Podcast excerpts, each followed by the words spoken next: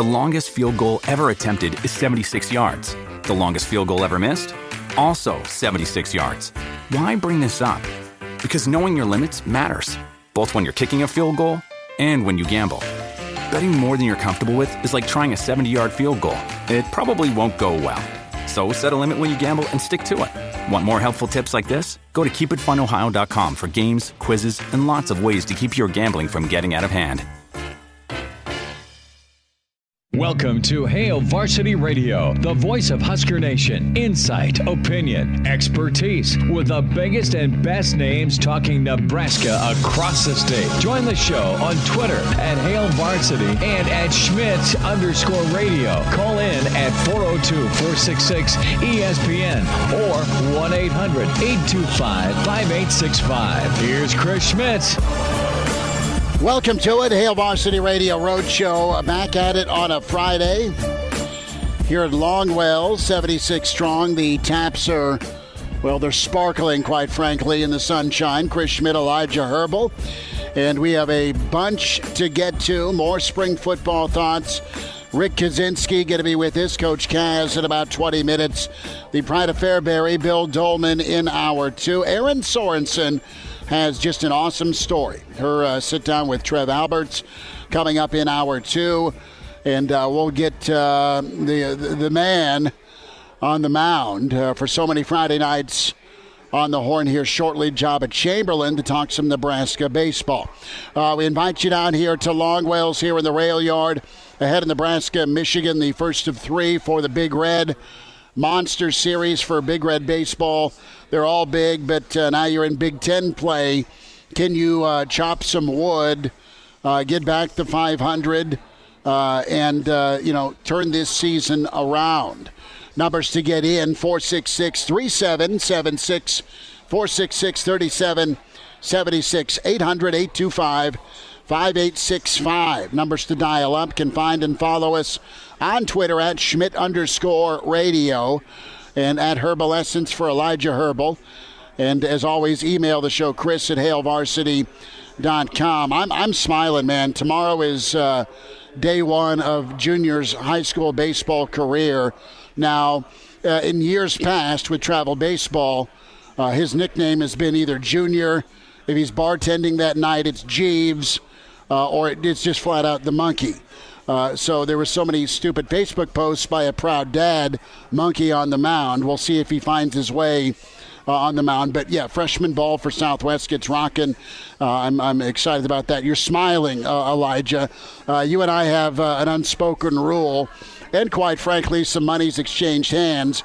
Anytime you're behind home plate and juniors in the batter's box, you need to punch him out. Hey, no money, no money's exchanged hands. I am, I am uh, cut and dry with that kind of stuff. No, no for me. But I am also getting my uh, my season underway tomorrow. As I got a, a double header. I won't say where and I won't say which teams are involved to keep my own. Uh, uh, an anonymous nature when I'm out in the field. yourself. Don't want any uh, any real personal jabs out there by any fans. I can handle everything else, but mm. also got a doubleheader rocking tomorrow for uh, for me as well. So looking forward to that. That'll be good. Uh, are we ready to rock with Joba? Yes, sir. All right. Uh, Husker uh, standout legend and World Series champion, uh, 12 years in the majors, Joba Chamberlain with us. His earpiece is in. My friend Joba, thanks for the time, man. Big weekend of baseball, bud. Uh, with high school ball rocking here for you shortly. And then, of course, Nebraska, Michigan at Haymarket. How you feeling? Good. We're just uh, actually just sitting in the parking lot watching a little infield outfield right now, and uh, just looking forward to uh, hopefully a good windy baseball game, and then hopefully Nebraska can can put some things together and then come back and have a good weekend. Nobody has had to run foul poles yet, have they? Not yet. So uh, I, I don't go to practice, and, and Cart doesn't really tell me too much, but uh, not yet as a, as of now. Uh, Joba Chamberlain's with us. So set it up, man. Southwest is playing who today for varsity? We have Annie. Who do we have? We're playing Papillion South. Ooh, okay. Okay. So we'll see. Uh, Carter's going to throw in relief today, so that that should be interesting. Well, I mean, there's words of wisdom. And listen, dude, you, you do such a great job with with your boy. Uh, in, in all honesty, uh, just Uh, I mean, listen, uh, it's not like Carson's asking me what to throw on a three-two. yeah, well, sometimes I don't. I don't have that answer either. So I get. I've never been more nervous watching him pitch. It's it's one of those things where when I'm pitching, I can control stuff. When he's out there, you kind of want to go through the at bat with him, but uh, he subconsciously watched enough baseball where he he understands it and does a good job. For your son's sake, is the wind blowing out today or is the wind blowing in? Actually, the flag is down and it's blowing out to right, I believe. All right, one of the old Harry Caray games. Just watch out for those lefties. Yes, exactly. Yeah, exactly. no doubt. Pitch him in, in, in, in. Joba, let's uh, get your take here on, on Nebraska. Scale of 1 to 10, how big is the Michigan series? Well, first of all, I think this this Friday game is going to be huge to, to set the precedent of how the boys get up to a good start, especially in Big Ten play. And you know, obviously having Cody go out, and we've we've seen what he's done. Obviously having KP down sucks, but being able to have Cody go out and know what he can do on a Friday night is going to uh, is going to help us a lot. What do you like about Cody's repertoire and, and just ab- absolute approach on the hill? Uh, in the in the times you've seen him and, and you know what he's done, I know he's just 1 0 this year, but he's gone from you know maybe a midweek guy to a, to a middle relief guy to now he's a Friday night guy. Yeah, I mean it's it like we talked about early in the season. Things kind of just play themselves out. You know, injuries happen, which which is always unfortunate. But you know, people people come to the forefront and, and understand their role, and, and some embrace it, and some step away from it. And seeing what he's done before, and understanding that, that now it's his position to to go out on a Friday night and and get us off on the right foot. And I, I just like he pitches the contact.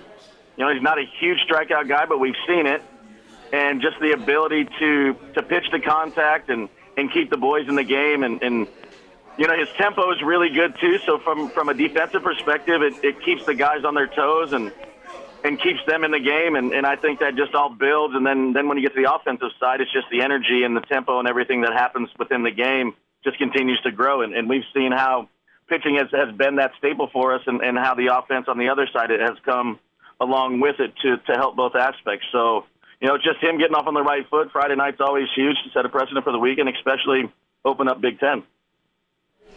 Joba Chamberlain's with us, Hail Varsity Radio. We're down here at Longwells, ahead of Nebraska, Michigan baseball, and of course the Sweet 16 uh, 2.0. Uh, and Joba, you uh, tell me, do you remember your first Friday night start? Let me ask. Let me start there. Uh, yeah, my well, my first Friday night was in a non-conference against Joe Savery and um, in the Houston Invitational when we were playing Rice, and then after that, it was just kind of a matchup thing, and and then it uh, Zach Kroenke was our Friday night guy, and I just kind of came in from Kearney, and like I said, things happen, and, and next thing I know, I turned into the Friday night guy, and never let that up for two years.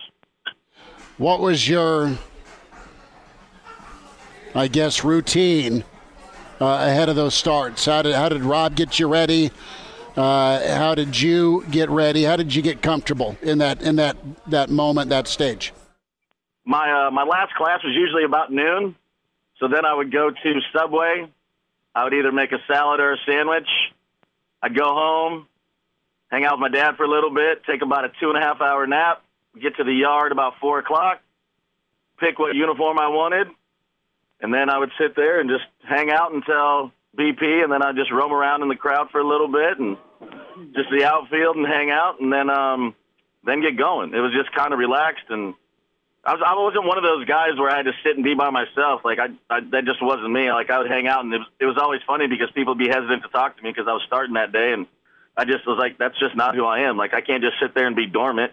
I mean, as soon as I get ready, I put my headphones on, but other than that, I mean, just hanging out and just talking to everybody and and just understanding what we have to do and, and go over some stuff and yeah, so it's just I mean everybody's different. You have some people. I played with AJ Burnett.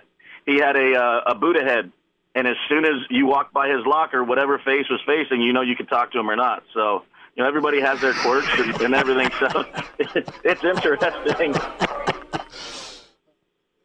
the, the, like Randy Johnson gave all you pitchers a bad name because if you like looked at the unit wrong allegedly it was on on on you know game day for for Randy Johnson what was what was Rocket like what was he like before a game he would always always do a big lunch, and then he was one of those people that just kind of did his own thing. You didn't really say much to him. He wouldn't he wouldn't go out of his way to ignore you, but you kind of just stayed away from him. He was uh, he had his routine. I mean, he'd been doing it for 20 plus years, so he, he kind of had a pretty good idea what he was doing.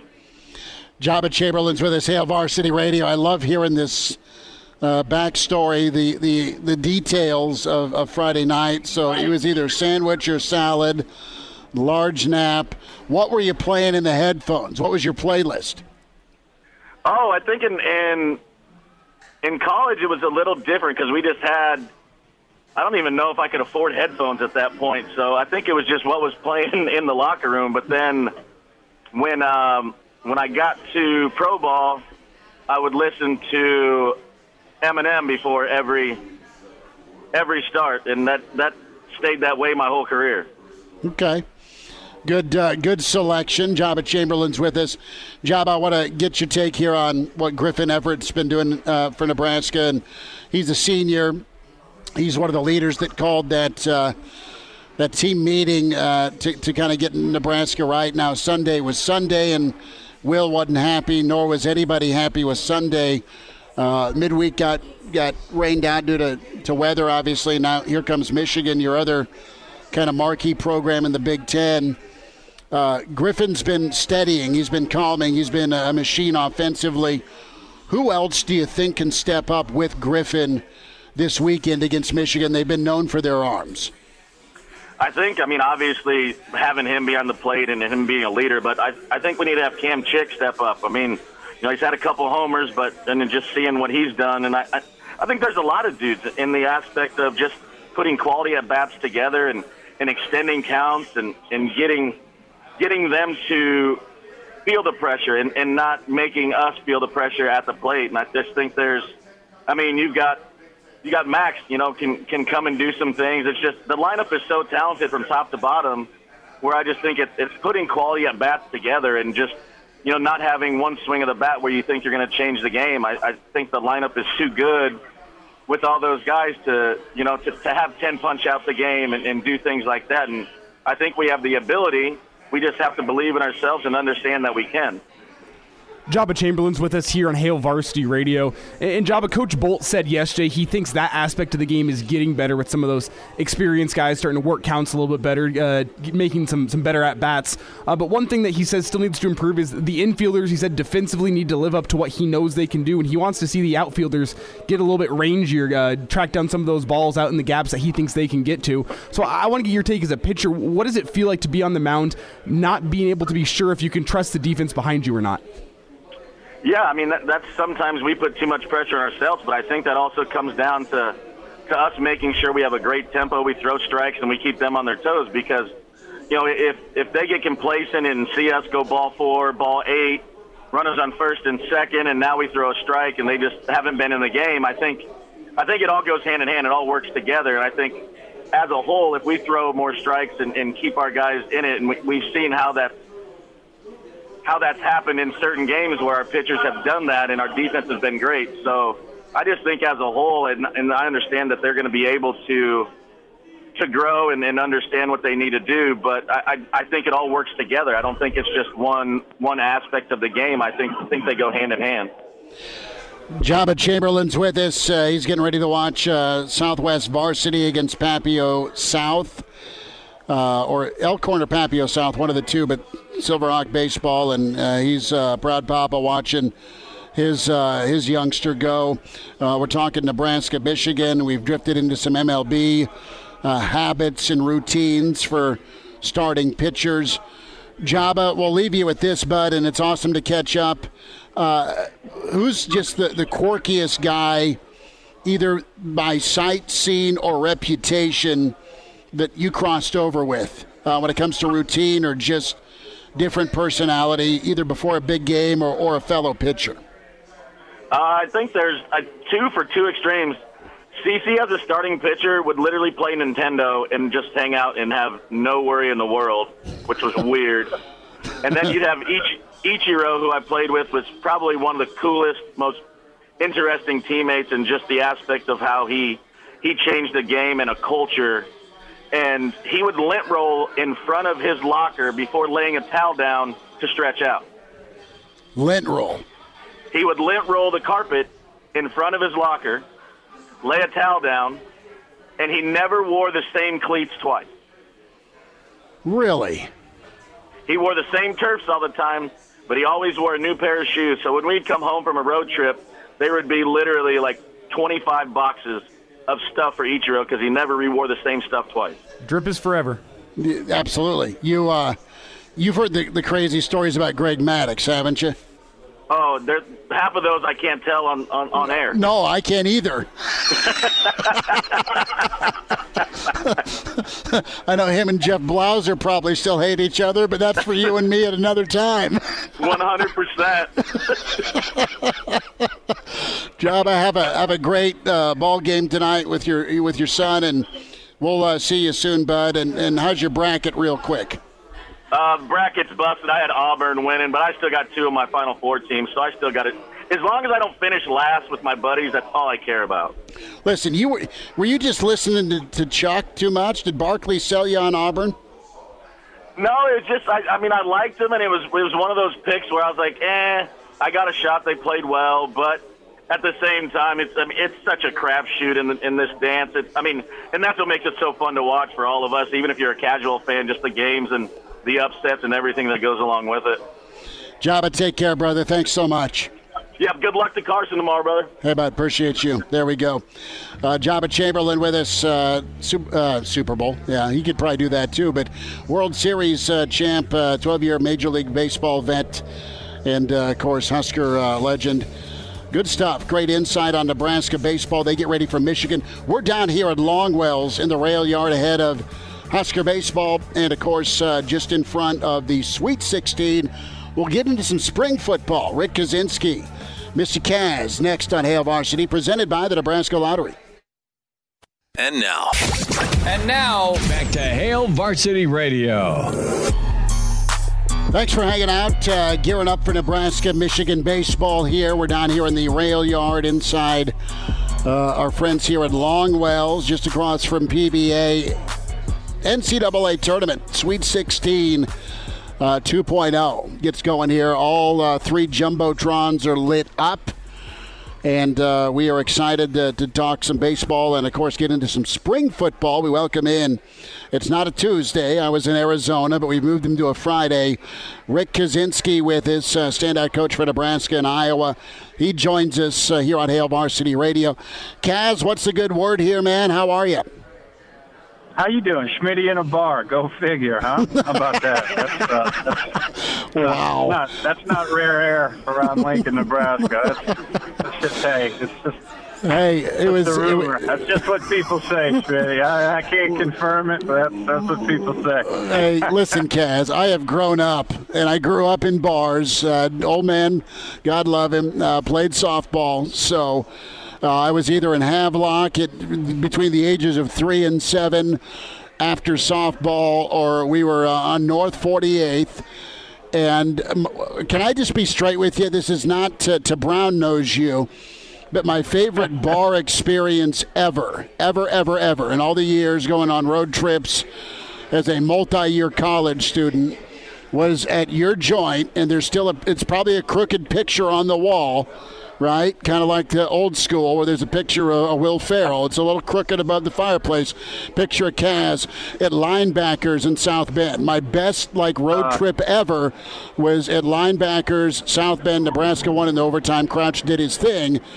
But a guy I, I still do radio with to this day, Kranak, on Saturdays, we roadied there. We ended up in Amish country after being at linebackers too long. But uh, but but that's that's the spot, man, and, and you guys in South Bend know it well. No, great place, man. That's an unbelievable place there. So same people still running it, still own it, still working there.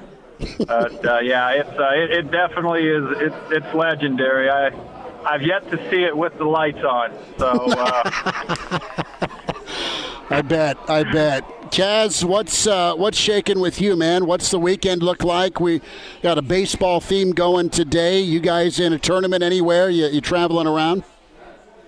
No, this is actually uh, I don't know I don't know why I, got a weekend probably because of uh, you know probably because of the the hoop tournament going on. This is this is probably the last weekend of freedom. We we uh, yeah we're off track off in baseball, but next week we're in two different parts of the state. And I mean honestly, Schmitz, I think from next weekend to July, other than Easter Sunday, that's the only day that we don't have uh, either track or baseball. So hey, better than sitting around shoving our face with Happy Meals and and playing video games. So can't can't complain, but uh, wish we get these uh, these gas prices down a little bit. But uh, what what are you gonna do, man? You know, so.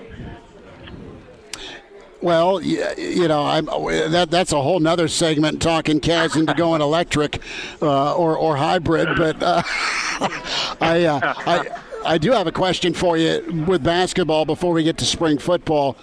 So Erie and Buffalo are are they're they're not super near each other, but you guys, both cities are in the same region. Do you Erie guys claim Laettner at all? Laettner's uh, like you know the Duke guy. Uh, the the forty the thirty for thirty was I hate Christian Laettner. Uh, two famous guys from you know kind of Great Lakes regions. Uh, three actually. Rick Kaczenski. Uh, you, you have uh, Christian Laettner and of course uh, you know uh, Gronk. But do you guys, as tough as you are, claim Laettner at all as as kind of a, a guy from your region or no? No, you know, no, no, no, no, not really. You know, you kind of in that part of the country, you just kind of claim guys that are from from your hometown. You know, Okay. Freddie Biletnikoff, you know, Bob Sanders, uh, you know, Lou Bizzarro was a guy who who who, uh, who beat Roberto Duran. Yeah, I mean, you, you got you got uh, you got local guys um, that that you claim. So uh, Buffalo, great town, right on the Great Lakes. Buffalo's about 80, 85 miles from us. Easy road, easy ride, right down, uh, right down uh, across I-90. But you know, I got to be honest with you, I had no idea Laettner was from that part of was Okay. part of uh, was from that part of the country. But uh, got a got a got a feeling where his neighborhood didn't have a steel mill um, near near near his playground. So I just got a I got a feeling. But you know, I respect the hell out of that guy. You kind of you, you love to hate him, man. You love guys like that. That's how sports were growing up. You know, we've talked about it before. I mean, I, I loved Bird, hated Magic. You know, uh, you just go you go go down the line. Loved Laimbeer, loved the Bad Boys. Uh, you know, hated hated the Lakers, hated the Rockets. I mean, just uh, you know, you kind of love to hate people, but obviously you have respect for a guy. If, if you, you know, if a guy doesn't matter, you're not going to waste the emotion of hate and anger on a guy that's not worth a dang. So, uh, you know, he was a great, uh, great hoop player, great time in college hoops, but. Uh, you know he's a Dookie, and, and you know Duke's kind of has that uh, that arrogance, just like same reason why people don't like Notre Dame and people don't like uh, you know these these uh, these alumni that look look at themselves like they're aristocrats. So yeah, he's he's an easy guy to hate. But I actually remember watching that game, uh, watching that game live. I'm, I'm sure Oh, a lot same. more people saw Yeah. it live that now than they did then. But uh, yeah, I can I can verify that and know exactly where I was at. But uh, yeah, I had a had said a few words that uh, I probably can't say on the air. That's for sure live, but.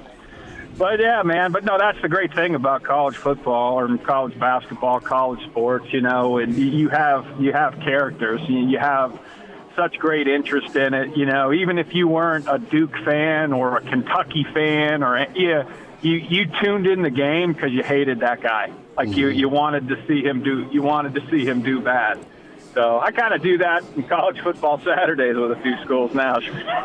so I tune in. I tune in to see people go down. Hey, it, it's as good a reason as Eddie. Rick Kaczenski is with us, Hail Varsity Radio, Friday with Kaz. Kaz, want to talk Nebraska football here, and, and you know, we were wondering about the, the health of, of a couple of kids. Well, yesterday's bombshell was uh, the news on Xavier Betts, not part of the program. Uh, a meeting at some point today between Betts, he's a Bellevue West kid, high level receiver, uh, number 15. I, I, I, think you know who I'm talking about, but oh, yeah. uh, the, we, we just aren't sure all the details. So, not to, to be reckless with speculation, but it kind of sounds like it's coming down to whether the kid wants to, to play ball or not. Is it something that, that he really wants to continue to do? And Kaz, you've been in that position a lot, man, where where guys you, you see the talent, you see uh, what what the, the, the vehicle of, of sport can do for a kid, and also the academic side, obviously. But what's that like to be in the coach's shoes to to to talk a kid either back into playing or just tell the kid, hey, if you don't want to play any ball to, to play ball anymore, so be it. God love you. I'm still here for you. How does that work on, on your end, man? Uh, well, it's it's you're in a really real tough spot because what you know what kids don't understand at that age. You know, let let's say let's say Xavier's 19, 20 years old. You know, we've we've had we've had the luxury of being 19, 20 years old, where you know kids in college they don't have the luxury of being 48 years old and having that experience and you know the the the hind the 2020 hindsight to look back and say, man, I, I wish I had some guidance then. And what you just try to do, you just try to explain to guys, you know, give them examples of, hey, listen, you know, we don't want you. We don't want you to look back when you're 40 years old and say, "Man, I, I made a gigantic mistake." Like, there's nothing worse in life than than living with regret so what you just try to you try to give examples. You try to talk the kid into say, all right, let's look at the big picture, and really let's try to find what's what's going on, right? And and what you're trying to do, figure out a way to help this kid, because obviously when somebody's leaving, unless they're just unhappy with the program, but when you talk about a talented person um, that has used athletics as a vehicle in his life to reach the pinnacle um, of college football, and you're giving that up. Listen, man. All right, what what's going on? First and foremost, number one, what's going on? You got to get to the truth. What is it, man? All right, and and and and then number two, okay, how can we help you? And we are going to help you. And then after that, it's just kind of explaining, you know, man, you, you, we don't want you to make we don't want you to make this mistake. And but also, no matter what, whether a kid transfers or not, once he steps foot on campus, you recruited a cop. He's yours, man. I mm-hmm. mean, he's he's yours. So you're going to do everything possible, and and just being frank, especially with the local kid, you can't you can't let a local kid walk away. Now, sometimes there's just absolutely you can do everything possible under the sun, and a kid he's he's made up he's made up his mind. Obviously, you're trying you're behind the eight ball a little bit because you got a kid that made a decision, but long before he told you about what he was doing, right? So he's been milling on it, he's been talking about it, it's been in his head, and now here you are caught probably blindsided. Now you're trying to fix a problem on the run. So that so that's that's always that's always tough. But you know, you get all like you said it. You get all hands on deck. Um, you know, you you never want to see a kid. You never want to see a good, uh, especially a good kid leave. You know. Um, not, and I'm not, and I don't mean, I don't mean player wise. I mean, you know, it doesn't matter if a kid's a starter um, or kids you know a third string long snap. They're they're all your guys, and you want to do what's you want to do what's best for them. You know, you're not going to let you know you try not to let anybody walk out the door. So um, you know, I'm sure on the inside there's a lot there's a lot more that we don't know. Obviously, um, you know what you want to do. You get to the roommates, you try to get to the family. You know, you talk to other players that maybe you know that a kid like that, he's going to open up to guys in the locker room. He's going to open up to his roommates, maybe a little bit more than the adults. You talk to the academic people. You know, hey, has he said anything? Did he, uh, you know, when did, when did he start acting different? Was there any personality changes? You're you're just, you know, you're you become an investigator, and you're just trying to solve the problem. So, you know, hopefully, man, that you know that would that would be a big blow. Um, but but obviously, you know, the kid in his mind, he's got to do what's best for him. Um, but as you know, Schmitty, you know what's best, what we think's best for us at age 19 and 20.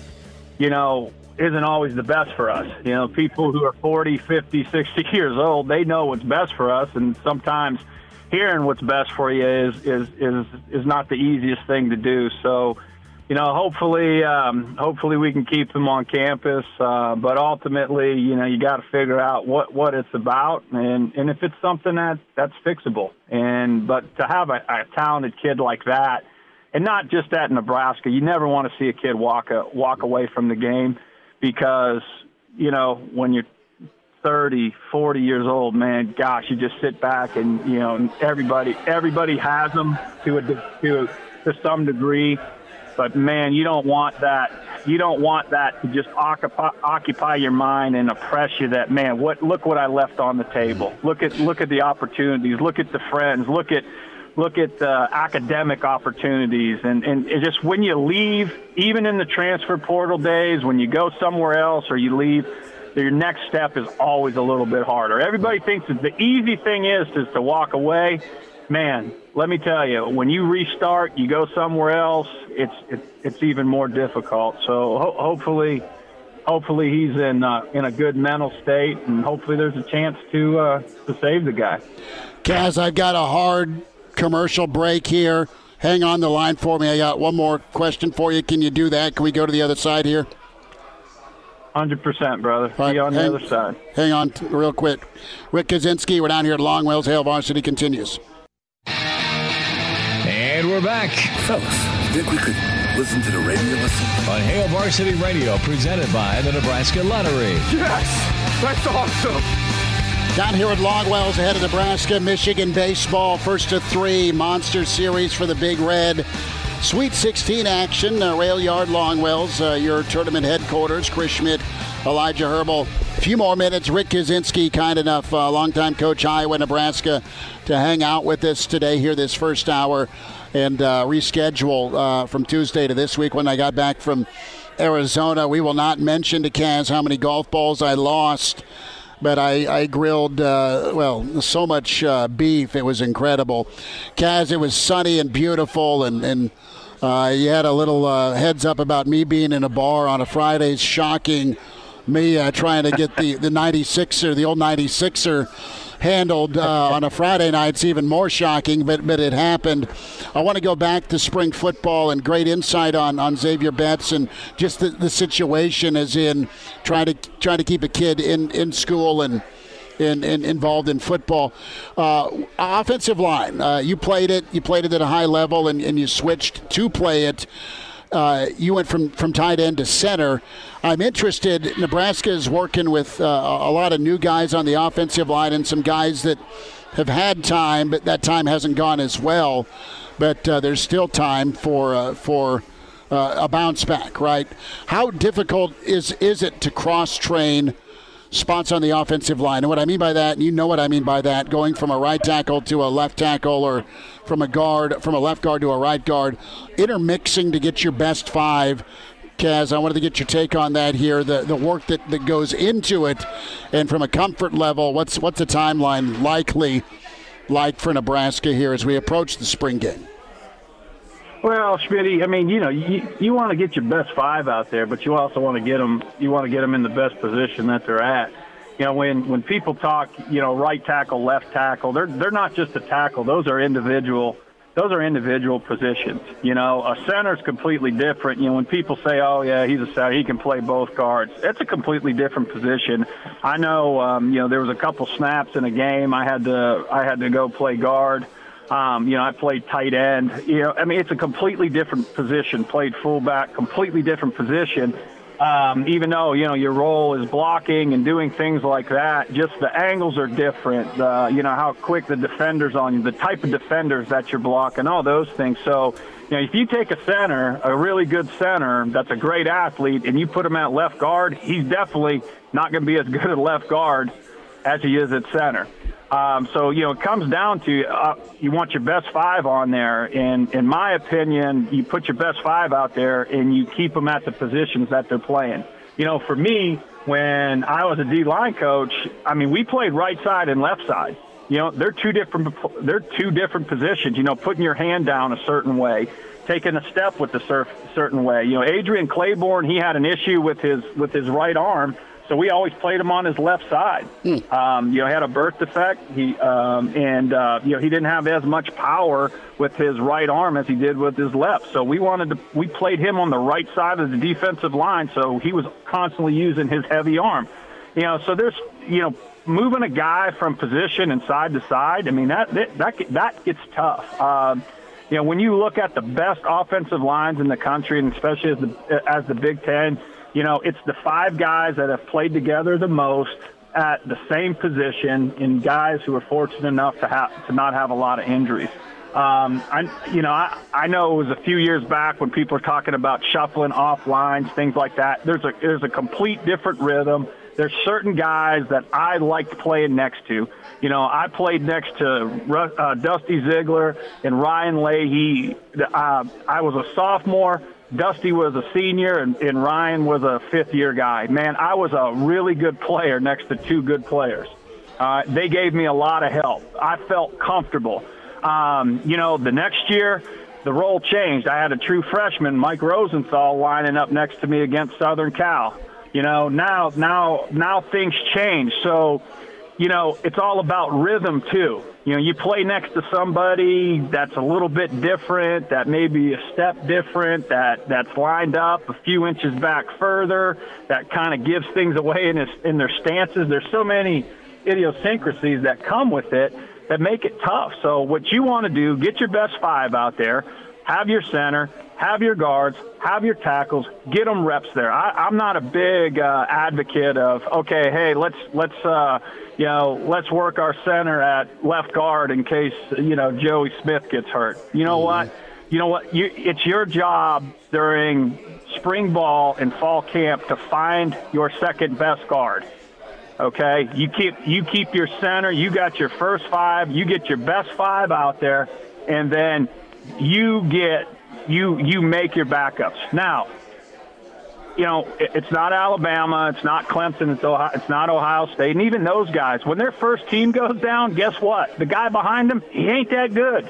He's not as good. So, you know, so sometimes I think what dilutes offensive lines is okay, you got a certain position you got a certain position that that gets hurt, and they might move their best player on the interior to a left tackle. Well, now you're weak at left tackle, and now you're weak at that position that you just moved a guy from.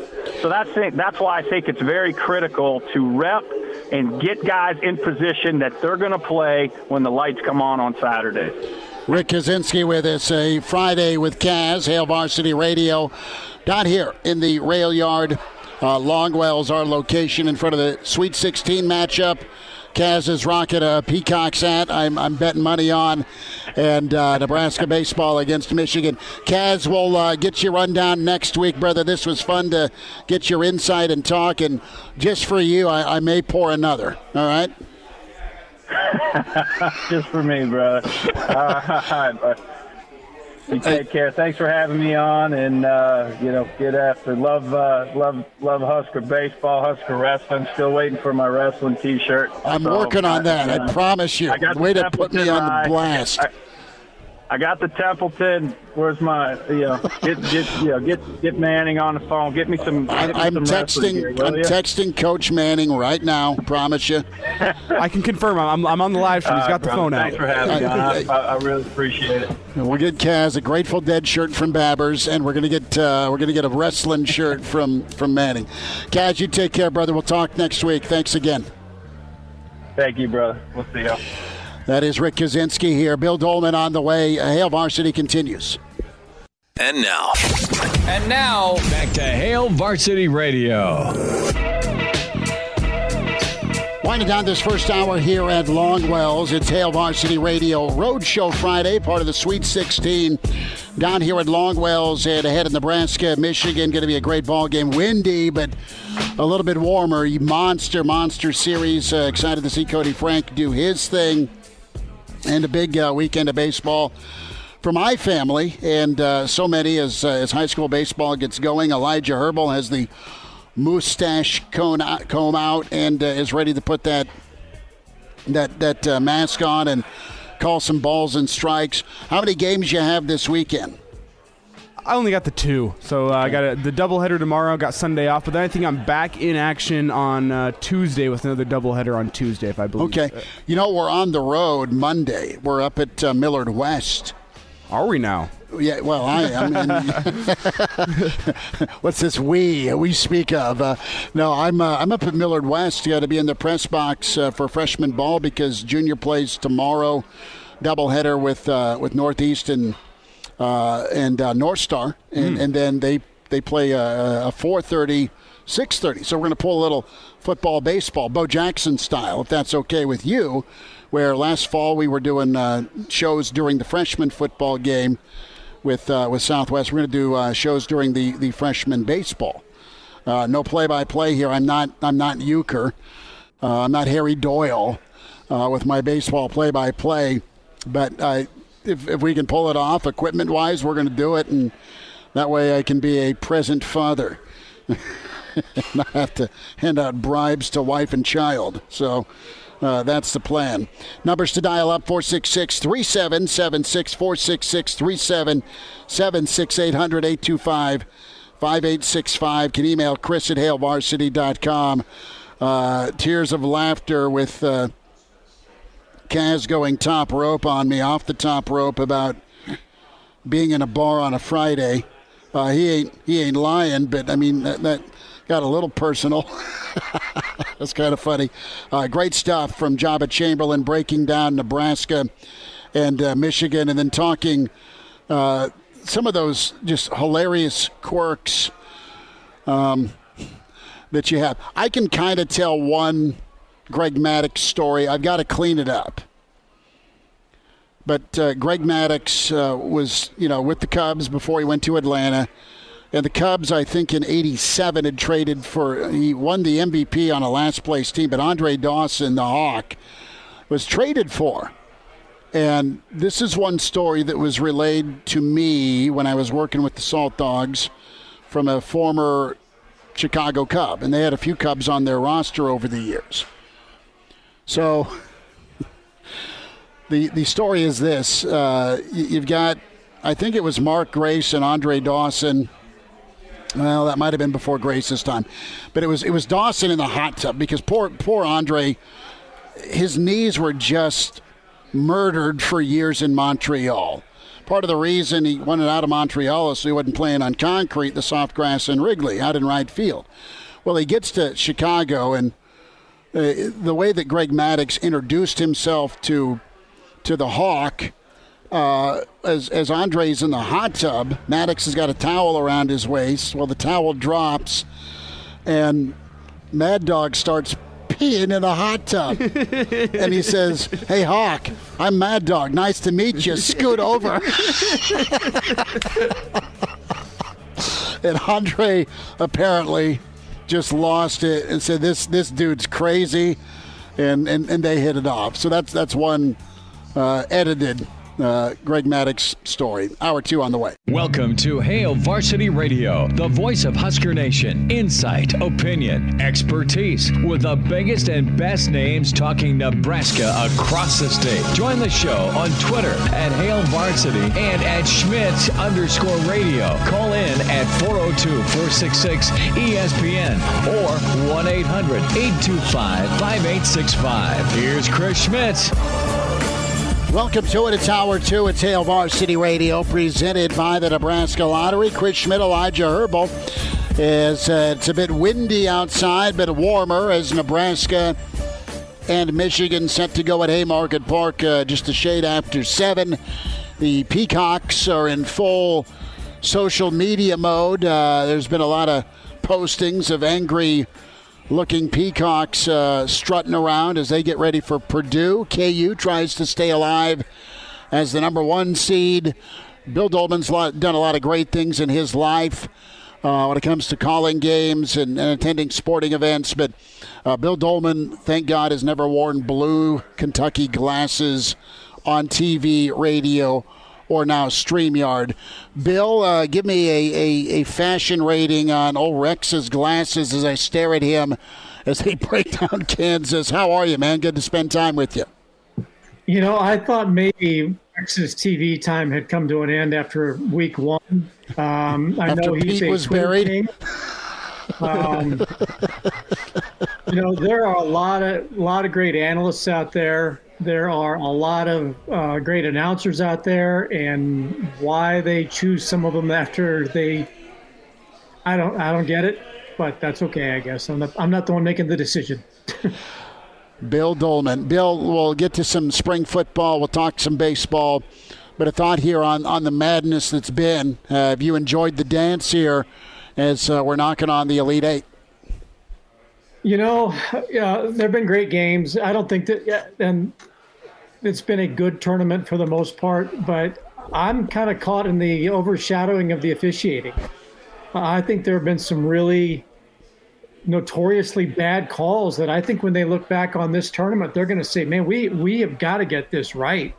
Um, and I'm I'm going to go back to the to Selection Sunday. Why is it that after every Selection Sunday show, they always congratulate the guy who heads up the or woman who heads up the tournament committee? Well, congratulations on a great field.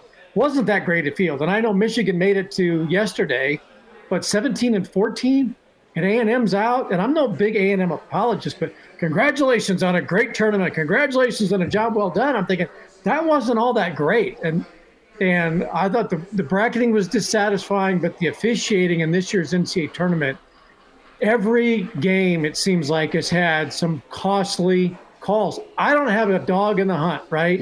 I don't have a bulb in the chandelier, but I, I watched like the, the Gonzaga Arkansas game last night, and I mean, there were some egregiously bad non calls that had a significant impact on how the game, you know, finished up. And, and I will say, I thought they uh, leaned more against Gonzaga, but there have been other examples of that. And you're like, you got to get this right. And then, my God, I watched one game in the last five minutes on my DVR. Okay, I watched it on DVR, and I don't remember the game. The last five minutes took 38 minutes. Real time? Yeah. I, I okay. I get replay is is important, but you know, then let's really get some bad calls overturned. All right, if you're going to use it, let's use it. Not just in the last two minutes. I mean, that Arkansas Gonzaga game last night, there, you know, the guy stepped out of bounds at a critical time. It ended up being an Arkansas three, as I recall. And instead of it being a like a three point game, it turns into like an eight point game or something like that. And it changed the tide and it kept the momentum and all of that. But you can't look at it until it's two minutes to go. Well, that's it was egregious call, right? So I think that is really going to overshadow. You know, at some point somebody's going to cut down the nets, and I've got St. Peter's going to the Final Fours. I've had all along with Houston, and I'll let you know the Iowa State Miami game after Prove tonight. it. Who I Let me see. one. Let me see your paper. if you Well- had St. Peter's in the Final Four, prove it, Pride of Fairbury. You know, look, you know me. I, I don't. I don't think teams like that should be in the NCAA tournament. Uh, I'm with That's- Bob Huggins. That's Let's funny. get the okay. best 64, not the best 38, and then some people who got to come to the party because it's great TV for a week. Can I can I ask you how Arizona's the, the the national two seed? I get it, and they should be better. But Kelvin Sampson had some junkyard dogs last night. How is Arizona, as as a- a national two seed, the the number the, the the second best team in the country?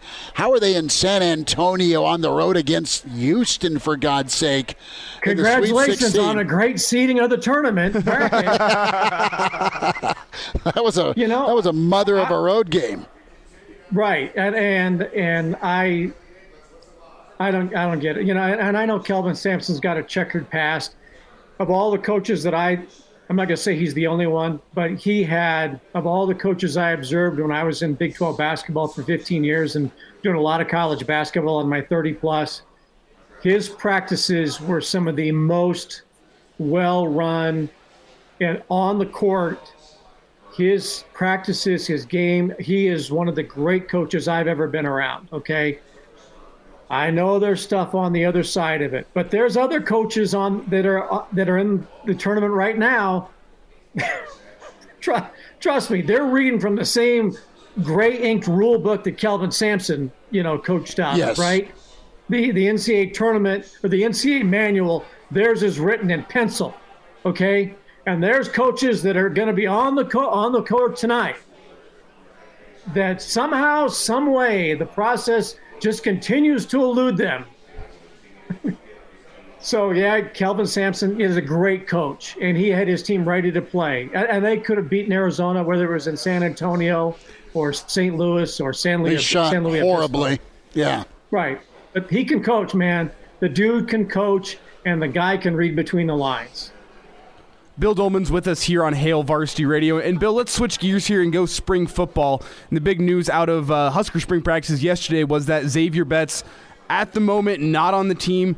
Unsure if he's going to be on the team going forward. I, I just want to get your reaction to this. Seems like, based on your facial expression here, I'm seeing on the live stream, ESPN Lincoln Twitter and ESPN Lincoln Facebook. You can check it out. Y- you do have thoughts on this. I just want to know: i- is Xavier Betts not on the team, or is Xavier not Betts not on the team at this moment? Because I just want to make sure that Xavier Betts is not on the team at this time. Because I, I heard that Xavier Betts is not on the team. Scott Frost must have said that what 40 times last mm-hmm. night. You know, he's not on the team. Not on the team. Not on the team. Okay, he's not on the team. You know who's on the team? 20 other receivers. Hmm. Okay, there are 20 guys in Mickey Joseph's room. Can they run as fast, catch as well? Nebraska natives, all of the things that Xavier Betts fits the suit with? I don't know. But right now, he's not on the team. Okay. I hope he's back. And it's my understanding that they were going to have some kind of meeting, and it's not a disciplinary thing. I, I, don't, I don't know what's going on uh, with him. Uh, I'm 500 miles away, but we have seats exploding at, at uh, Mile High Stadium. That's more of the concern. We're getting here. there. We're getting there. Hang on. okay, but if if if Xavier Betts doesn't want to play football anymore, okay, he doesn't want to play football anymore. If he doesn't want to play football at Nebraska anymore, then he doesn't want to play football at Nebraska anymore. Is he having a personality conflict with the way Mickey Joseph coaches? Now, do we want to get rid of Mickey Joseph? Is that the deal? I mean, there are people like, oh, I don't know, Xavier Betts and Mickey Joseph. You know, you got one of the great assistants in the country, right? It may, it just might be a personality thing right now where he just doesn't want to play. But I think you have to focus on who's there and who does want to play. Omar Manning seems to be as happy right now, based on what I'm reading, as he has been in his entire collegiate career. I think that's a positive. He's gotten his life kind of turned around. He's gotten the help he's needed, and it looks like he's enjoying being a Husker. Great, let's champion that. What about the uh, the other 20 guys? I mean, apparently Brody Belt is the is the best receiver at Nebraska right now, so we should champion that. You know, hometown guy. Um, we got some receivers coming in. Uh, Oliver Martin is in his 43rd year at Nebraska after transferring from Iowa. He got smart and got out. A- And right? Michigan. And Michigan. I mean, he's on his third Big Ten school, Billy D. Right, right, right. So I think you got to focus on who's there, who wants to play, who wants to bust ass, who who's bought in and trust trust that Mickey knows what he's doing with those guys. I got to believe Scott said, Mickey, these are your guys, okay? So I will handle the press. You handle what's going on in practice. Um, and then I, I'm going to go back in time. We won quite well with Reggie Baul, Brendan Holbein, David Sizes, John Vedral, who nobody wanted to play against, right? Don't forget Corey Dixon and Abdul. Right. Corey Dixon, Abdul, Riley Washington. I mean, not the biggest guys in the world, but guys that went out and did what Ron Brown asked them to do. And that was go make life miserable for those four and five star defensive backs on the other end and just wear them out because in the third quarter, they're not going to want to play anymore. So you find guys like that who can maybe they're great pass catchers and route runners, and you've got Omar Mannings who are six five and are just tremendous athletes, right? But then you go find those guys who want to go bust a guy in the mouth as much as they want to catch the football, or maybe more so the former than the latter, and you're going to win football games. I'm telling you, nobody wanted to play with John Ved- play against John Vedral in the fourth quarter. Okay, John Vedral in one block, two blocks against Washington State in 1995 almost single-handedly won that game in the first quarter. Because he had these two crackback blocks on this outside linebacker or, or whatever he was. Put him out of the game. I think it put John out of the game too. Okay, but he set the tone for how tough that game was going to be. Right, wing back, bam, game over. Okay, you get guys who want to go bust ass, go bust jaws, and you'll win football games. If Xavier Betts wants to come back and do that kind of thing, great. If he wants to take time off from football, okay. But there are 20 other guys that want to play right now. And by the way, he is still on the website's roster. Okay? Bill Doleman's with us, Pride of Fairbury, NBC Sports.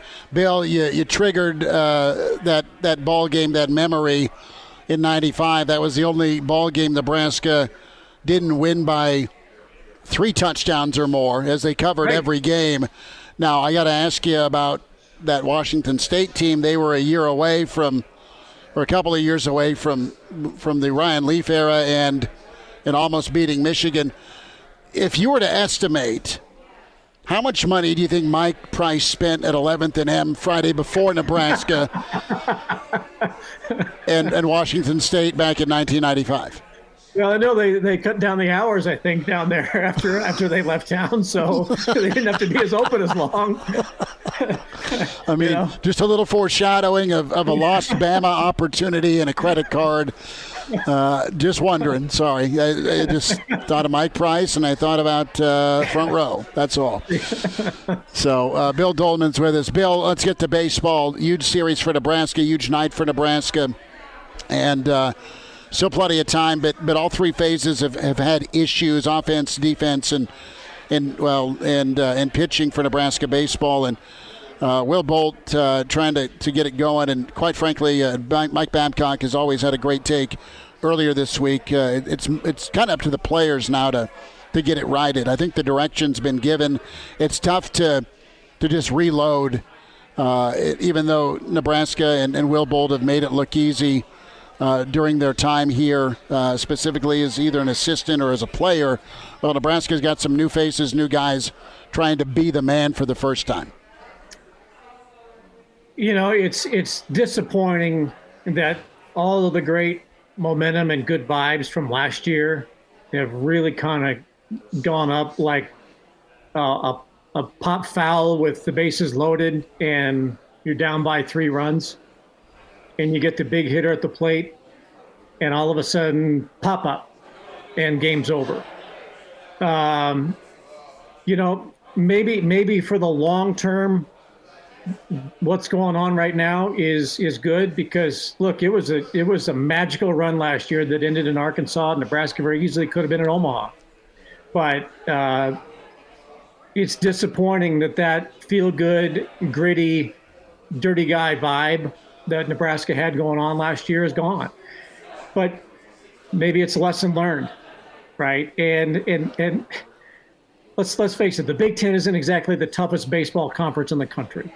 And when you go down south and you start your season against some of the teams with hyphens in it and directional institutions, people up here may not realize how great those teams really are. I mean, Texas has found out number one in the country, and they lost to what Texas State and somebody Horns else. down, baby. You know, right. So there is some of those schools down south, like Texas A&M, Corpus Christi, and Northwestern State, all are really, really good. Okay, the Big Ten schedule might be a little more lenient to Nebraska than some of the teams they played in the non-conference, but they've got to get that attitude back. And it's almost as though they they they felt as though what they did last year, that they were going to get to wear a crown, uh, and it was going to be easy and now they've got a target instead of a crown. Mm. And that team has got to get back to you know playing in dirty uniforms, playing hurt a little bit, and you know getting back to the Schulte Fieldhouse locker room you know mentality, playing at Buck Beltzer with a dirt pile behind a chain link fence, as opposed to you know the way they have been the treating and the accolades and everything. Uh, Nebraska baseball needs to get dirty again.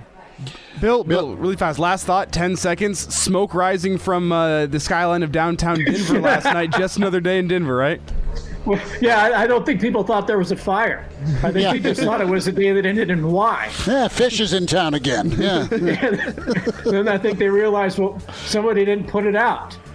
Uh, yeah, that was uh, that was quite the scene. I, I, Well, I think- Cheech is it back. big- It got, Yeah. to, it got to be kind of big, right? I mean, there's going to be some structural investigation going on, but uh, I'm not going to say who was in the stadium at the time. So I think we're okay. I think he's learned his lessons. Leave that alone. Leave that there. They let Bill Russ D- cook. Yeah, Bill Doleman with us. Yeah, right. Bill, we'll catch up next week, brother. Thanks for the time. Good to spend time with you. All right, go Big Red and uh, go St. Pete's or whoever's still in the tournament. And now, And now, back to Hail Varsity Radio. Back into it at Hail Varsity Radio, presented by the Nebraska Lottery on the road here at Longwells. Husker Baseball gets rolling in a little bit. Deputy editor with us now, and it's great to get caught up again with Erin Sorensen from HailVarsity.com and magazine at Erin Sorensen on Twitter. Erin, what's the good word? How are you doing? I'm good. The sun is shining. It might be very windy in Nebraska today, but I will take it if it means there's sun and warmer weather. You know what? We'll we'll take the 50s, and uh, wind is just part of our uh, our DNA here, isn't it? With uh, you get sun, you're going to get wind. That's the trade off, right? And you know, I feel like the baseball team, speaking of baseball, they probably feel differently unless the wind is carrying the ball in the right direction. If it's taking it, if it's taking it out of the park, then you're pretty happy as long as your pitchers are keeping Michigan from doing the same thing. That's really all you have to worry about. Low in the zone, right? If if the wind's blowing out, I just remember growing up watching the Cubs, right? WGN was a lot of our babysitters growing up, and Harry Caray and the Cubs would be on, and eh, you knew it would be a uh, a good day or a bad day for the pitching staff based on how the flags were blowing out of out of, out of Wrigley. So uh, let's Very hope let's hope it gets rolling for Nebraska baseball.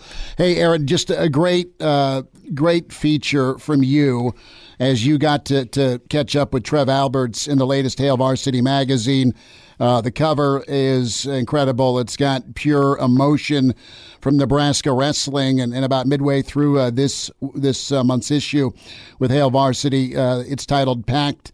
Uh, packed passion with Trev Alberts and Erin. Trev's such a a Husker legend when you look at his playing career, and you know the task at hand has been pretty vaunting. Not that he can't do it or won't do it, but just all the events that have kind of unfolded for Trev since taking over. Uh, no one really could have imagined just ups and downs in, in a lot of different sports and some successes in other sports.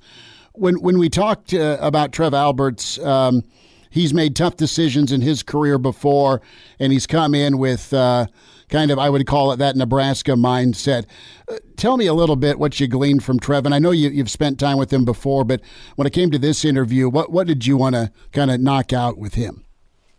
Yeah, it was. It all kind of started the day that the bowling team was featured on the Big Ten Network and had the um, had their match in Lincoln, and I he he was there for several hours, and then he showed up at women's basketball later that afternoon, and then I don't remember, but I feel like he was somewhere else that day as well. He was pretty much all over and I, I remember just kind of like it striking me as yes this is the athletics director's job to be present and to show up but to be in my opinion really everywhere at the same time is impressive as well especially when he like you mentioned has so much going on it's not like he just stepped into a well-oiled machine he is you know dealing with um, staff check staff shakeups on different teams. He's dealing with you know having to readjust contracts and buyouts for different coaches. On top of uh, we now know the Memorial Stadium survey and how do you address that. But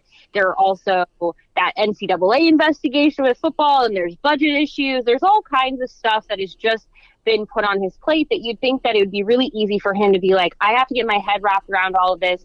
I can only take on the administration stuff. I have to focus here. But what he is doing instead is putting all of his time, his eight to five hours into all of that. And then he'll look at his calendar and see, oh, there's a women's gymnastics meet over at Devaney tonight.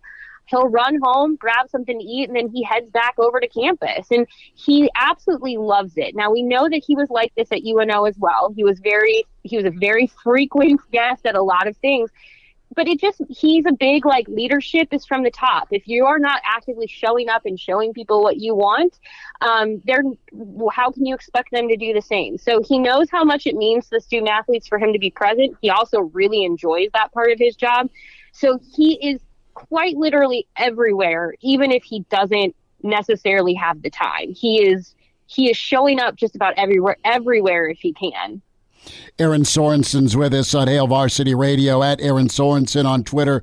Uh, packed passion, her story with Trev Alberts and that uh, schedule that's always full. And you know what? Trev's right on it with the, the lead by example, right? You got to set the example, you got to be seen and, and obviously heard, but. Uh, when when you speak, if if you're around, it might carry a little bit more weight. And he has been uh, a lead by example guy going back to, to his playing days. Uh, and, uh, you know, that jump Nebraska football made. He loves competition. He loves the young people like you're talking about. And, and also the business sense Trev has, Erin, that, that has fascinated me. Knowing sports and knowing how to connect with coaches and athletes, so key, obviously, but also just the fiscal side uh, he's been uh, he's been pretty much on point for Nebraska from the get go.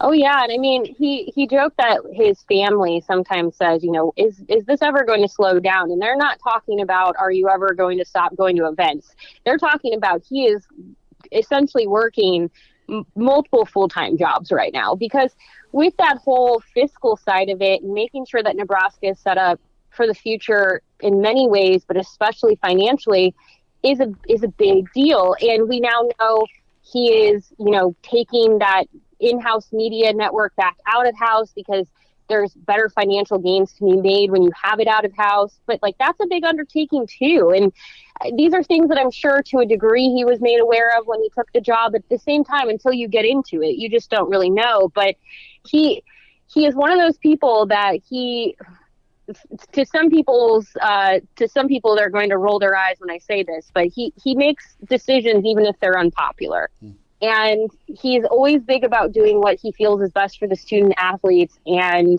the success of the university and the athletic department as a whole. And regardless of people's personal feelings or beliefs over past decisions he's made, he has really brought that to Nebraska. He is really working hard to make sure that he is setting this university up for success. Well, uh, just a great story and feature in the latest Hail Varsity magazine. Erin Sorensen uh, caught up with Trev Alberts, and Trev is everywhere. That's that's a huge get. Congrats on that, and an incredible read, Erin. What a shift over to some spring football. You're there every day.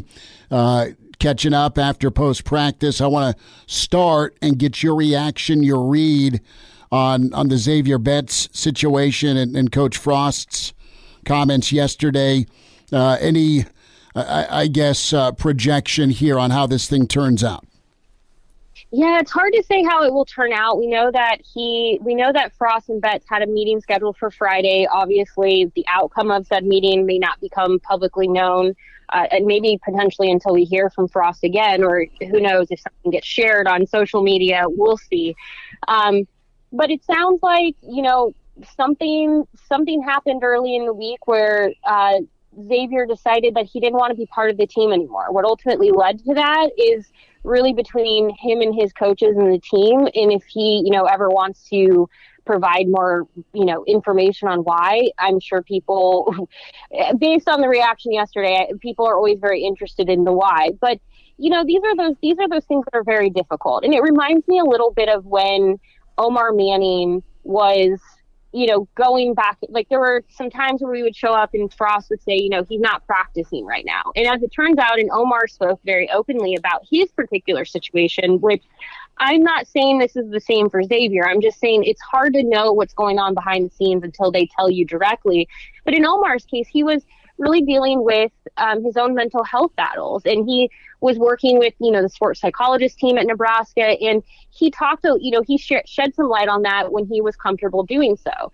So when it comes to Xavier, you know, I, I've seen a lot of people projecting what they believe has led to this, but it sounds like the door is open on both sides. It's going to have to take some work and some understanding to, you know, move forward. But if this is ultimately, you know, him saying, I don't want to play football anymore, which I don't know to be true, but I'm just saying if that were to be it, that's okay too. I think, you know, this is, this is, it, it is one of those things where I'm trying to be very, um, empathetic toward the situation, not knowing a whole lot of specifics because it's hard.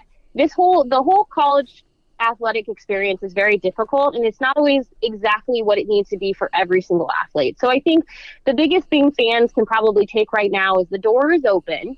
There was a conversation that was set to happen. I'm sure there will be further conversations, but ultimately, whatever ends up happening, I hope it's the best for Xavier at the end of the day because it is ultimately about the student athletes and their well being. So hopefully, whatever decision is ultimately made is in his best interest and that he is comfortable and happy with whatever direction that goes. Erin Sorensen with us here on Hail Varsity Radio at Erin Sorensen on Twitter. Uh, overall feel with the spring, uh, a lot of new faces, coaching staff wise, a lot of new players. As uh, we're rounding the uh, the third mile marker here before the spring game, what are some general takeaways here, uh, vibe wise, you get from the team? there's just a lot of excitement. But I would say, like, I, I think I think Yant is probably my best summation of uh, this spring right now. Hearing him talk about the changes that he made, the understanding that to be successful, he would have to cut out late night snacking, have to cut out all of his trips to Raising Cane's, spend more time running, spend more time really focusing on his conditioning. Um, I mean, it, it, feels there's a lot of excitement and a lot of um, players that are starting to really take their role seriously. And people can read into that however they want. Bryan Applewhite said it best. He's like, I don't know personally how things were for any individual. I don't know how things were before. And so it's it's always not wise anyway to compare and try to make sense of this or that. But the reality is Yant is now making the, the changes for himself. And so it's good to see that across the board, we're hearing more players talk about just their overall um, you know, just their overall understanding of the playbook. They're obviously having to make some changes per, prominently on offense, but there's a lot of competition. So I think that's excitement and competition. There are a lot of people who are just excited about what they're working on this spring, but then there's a lot of competition to be had. And I mean, if this isn't just a quarterback competition, it is. We only know that Nouri Nouili is the left guard on the offensive line. We know nothing else. Who is slotting in at center? Good question. Um, but I mean, there's there's competition at running back. There's competition at wide receiver. There's competition at defensive back. There's even competition at the holder spot.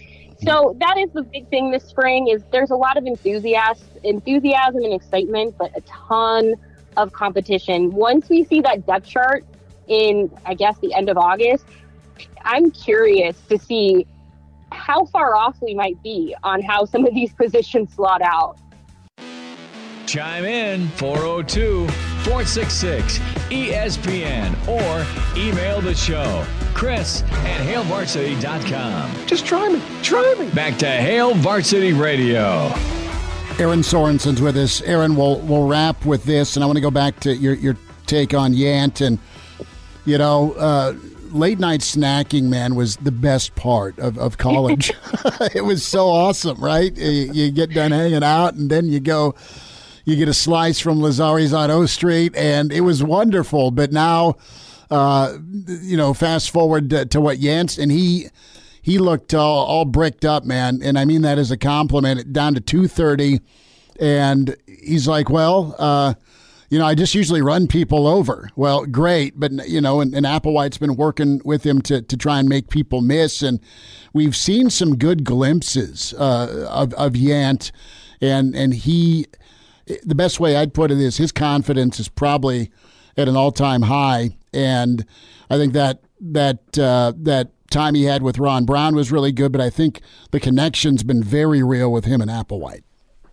Yeah, and I mean, I asked Applewhite just about the differences that the the physical differences, how they ultimately affect someone like Yant's overall mental uh, perspective and confidence. And he was like, oh, you know, they go hand in hand.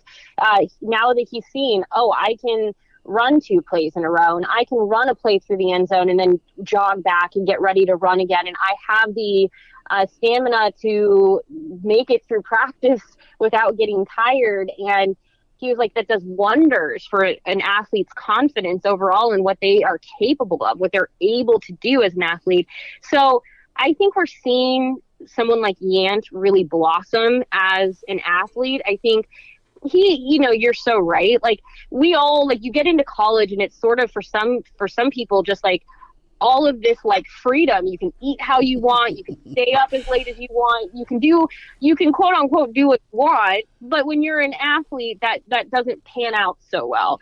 So I think for him, he had to get a little bit of that college, you know, he had to kind of work some of that out. And it sounds like he's now figuring that out. And as a result, the confidence level is coming with it. So yeah, I don't even think we're just seeing an improved Yant physically. I think it's great to just see him smile and how much he lit up when he was talking about different things. Like those are those are the stuff you want to see too because this should at the end of the day be fun right? Like it's not it, yes you want the ultimate goal is winning but like you want them to have a good time while they're doing this. So it seems like he's also really enjoying where he is in this process and that you would hope ultimately ends up being a positive on the field he'll get a role chiseled out, and you know if, if he keeps going, uh, keeps getting encouraged, keeps finding success. Uh, Mickey Joseph was so right earlier this week as well. Your job is to win, not just be on the team. Obviously, the student athlete part's important, but uh, the impact's been really uh, impressive through spring uh, with uh, some of the new assistants and and how guys uh, from from an Omar to a Yant have taken to it, and, and even uh, with Nouri, some of his comments as well on the offensive line. Erin, we'll do this again. It was fun to catch up. Thanks for giving us a few minutes. Thank you so much, and uh, hopefully we're talking about a, a, baseball win. I know they need to get get it started on the right foot with Big Ten baseball, new season. yeah, plenty uh, plenty of time left to, to make a move in Big Ten play, but uh, you know you're, you're about halfway home in the season as well. So we'll see what Bolt and the crew can do. Yes, well, thank you so much. Good to spend time with Erin Sorensen down here at Longwell's Hail Varsity Radio Roadshow. Sweet 16 uh, in front of us, uh, Iowa State, Miami, the Jim Walden Bowl. Hold on, that's football. Uh, the Jim Walden Invitational uh, going on a little bit later tonight. Carolina, UCLA. Uh, we will ask Elijah Herbal how, uh, what shade of pink will Mick Cronin get uh, by the uh, 10 minute mark in the first half. Are we going medium rare, rare, or uh, well done? We're asking right now? Oh. I'm saying bef- uh, by the 10 minute mark in the first half. Uh, when, when, there's a uh, you know an over the back that's not called, we're talking blue rare. We're talking okay, as, okay. as rare as you blue. can get. Blue, Blue says Elijah. Uh, great stuff today. It's been a lot of fun on the road here at Longwells. And uh, Rick Kaczenski, incredible. Uh, Joba Chamberlain, just fantastic. Uh, love talking with Bill Doleman as well. Good stuff from Erin Sorensen, her sit down with Trev Alberts. Let's focus in on some baseball here, and specifically uh, Will Bolt. Uh, uh, spent time with the media yesterday. Will Bolt on what he said to his team about this weekend. Here is the coach you know, we got to find a way to, to show up and be consistent. And, um, you know, it starts with, with our preparation and, and coming out and, and, um, and doing that on the practice field. And uh, this week's been a little unique that way. Um, Monday's a, an off day typically, um, and we had Monday off, and then Tuesday was a little bit of a lighter day. I mean, we had a really pretty big uh, number of games last week, and some guys are a little nicked up. We got some guys that aren't feeling great, um, you know, and then obviously we had the, the, practice day yesterday because of no game. So uh, had a great practice yesterday. Energy was great. Um, you know, just again, just in baseball, there's going to be ups and downs, and um, you got to find a way to, to just show up and give your best each day, and that, that gives you a chance to be successful and consistently successful. And heads are in the right spot, and uh, we'll be ready to get after it this weekend. Baseball does so much to you between the years, on top of just trying to be consistent. And if you're consistent about 30% of the time, you're a Hall of Famer, right, at the dish.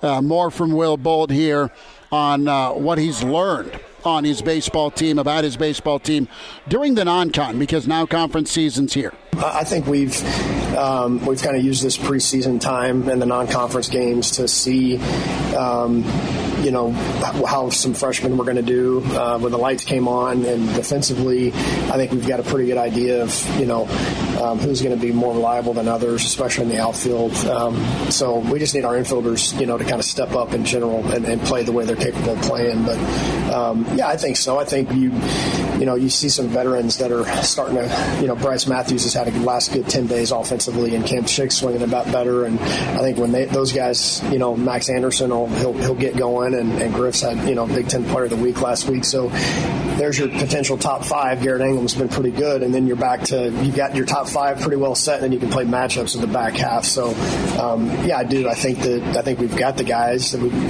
kind of the personnel, um, you know, and then it's just a matter of can we find a consistent leadoff hitter, you know, that can, can get us off to a good start. That is Will Bolt, uh, Hail Varsity Radio Roadshow down here at Longwells in Nebraska, Michigan. Uh, just a shade after seven, they get rolling. So, uh, good stuff uh, from Coach Bolt. Let's sneak in one more from Will, and uh, back to that uh, between the ears topic here. Uh, the work that is in progress right now on the team's mentality. Baseball is such a mental game, and uh, you know it, it's just again it's a matter when you have a, a, a young group of guys. It's just uh, trying to convey the message that how important each day is. That um, you know we're not going to be able, capable of playing a certain way on game day if we don't have a consistent mindset. So we're, we're talking, you know, you got sports psychology, you've got you got all everything that we need at our at our disposal, and we use all those things and different cues for different guys. We know how different guys learn. I mean, it, there's nothing that no stone stone unturned that way. So um, it'll be fun to see us get after it, you know, in the conference uh, season. And now that we feel like we've got a, a pretty good idea of what we have, um, just kind of roll with that. We'll wind down a Friday road show. Don't forget weekend edition tomorrow morning. Hail Varsity Radio with Mark Cranack, myself, uh, Elijah Herbal uh, at 7 a.m. Uh, but uh, one final thought here next on Hail Varsity. Miss us? Come here, brother. Give me a hug. Bring it in for the real thing. We're on call for you. Catch the podcast at hailvarsity.com, the ESPN Lincoln app, or download them on iTunes. Saddle up, partner. Back to Hail Varsity Radio. One final time on a Friday road show here at Longwell. Sweet 16 commences on the Jumbotrons of uh, TVs. Uh, Eric Musselman right now, uh, mid screen right now. They're previewing Kansas tonight. The lone one seed is here. Big shout out to our friend Scotty from Shields that came down. God love him. Uh, avid listener, dear friend. And uh, he hung out and is gearing up. Little hockey uh, on the screen as well. Crosby showing off his. Well, he's he's a minority man. No no mullet. God love him uh, for the on the ice. But we are uh, geared up for basketball and of course Nebraska baseball. Uh, let's hear from Will Bolt before we say goodbye on the the Michigan team that's coming in. They're they're over 500 11 and nine but uh, they they have been struggling as well. What what to expect this weekend at uh, Haymarket? They've hit some home runs and doubles. Um, they can steal bases. That's something they've always done. Um, you know, their left-hander that's going against us tomorrow night is at really good numbers, and um, it's going to be tough. Um, and then I think after that, they're trying to decide what they're going to do on Saturday and Sunday. But um, you know, offensively, they can they can score runs in bunches. Elijah, we're saying two and one. That's the goal. But in the immediate future, it's got to be one and zero tonight, man. Oh yeah, it's, it's, so crucial to get off on the right foot tonight. Uh, I, I, know it's it's you're losing your, your guy in Kyle Perry, uh, your Friday night starter. So uh, the question is is is how much do you trust uh, Shay Schanaman and uh, why is his name uh, Dawson McCarville on yep. Sunday. Th- those are two guys that they were members of your starting rotation to start the year. I think you would want to expect at this point in the year you can get solid outings from them. So it'd be huge to start tonight one and zero, and then you can deal with a, a, bad performance from one of those two guys. We haven't really seen consistency from either of those two guys. But uh, even if the team on Friday night starts off 0 1, I still think you like your odds on a Saturday and a Sunday with your normal uh, weekend starters in there. But as you said, yeah, super crucial to start off a series 1 0. Gives you a little bit more flexibility to still be able to get that series win come Sunday. Got to take care of the baseball, and, and you know, four to five runs. Uh, is going to be a luxury uh, against the pitcher tonight. Now watch things blow up for you know a, a, a you know crooked numbers, but uh, you're going to have to to play great defense, no free passes, all the obvious statements, but things that are easier said than done, consistency wise for Nebraska baseball. Uh, in, you know Everett and, and Anderson can do their thing. Uh, let's see what the leadoff batter does, and uh, let's see if there's some more some more help uh, in that lineup, uh, one through nine. And Go ahead. I was saying the, the big question for me to be watching tonight is which team is doing a better job at working counts uh, whenever they're they're up at the plate, uh, because on a game like this on a Friday night, Nebraska's got some some injured. Uh, play or pieces in their their pitching rotation. So uh, whenever you have that, you're a little bit short-handed in the bullpen. Uh, you want to be able to to use a minimum of pitchers tonight and even tomorrow to give yourself a lot of options on Sunday. So if Nebraska's doing working counts, working through Michigan uh, pitchers, it means really good things for the weekend. Good stuff. Big thanks to you, Elijah. Big thanks to Bill Doleman. Big thanks to Erin Sorensen. Rick Kaczenski and uh, Joba Chamberlain was our leadoff man today, talking Husker baseball and some high school ball as well. Big thanks to our friends here at Longwells who got us tipped off for the tournament uh, opening weekend and also for the Sweet 16 yesterday and today. Back at you tomorrow morning with Hail Varsity Radio weekend at 7 a.m. Can stream us ESPNLincoln.com and get the podcast Hail Varsity Radio, Spotify, iTunes, Google Play.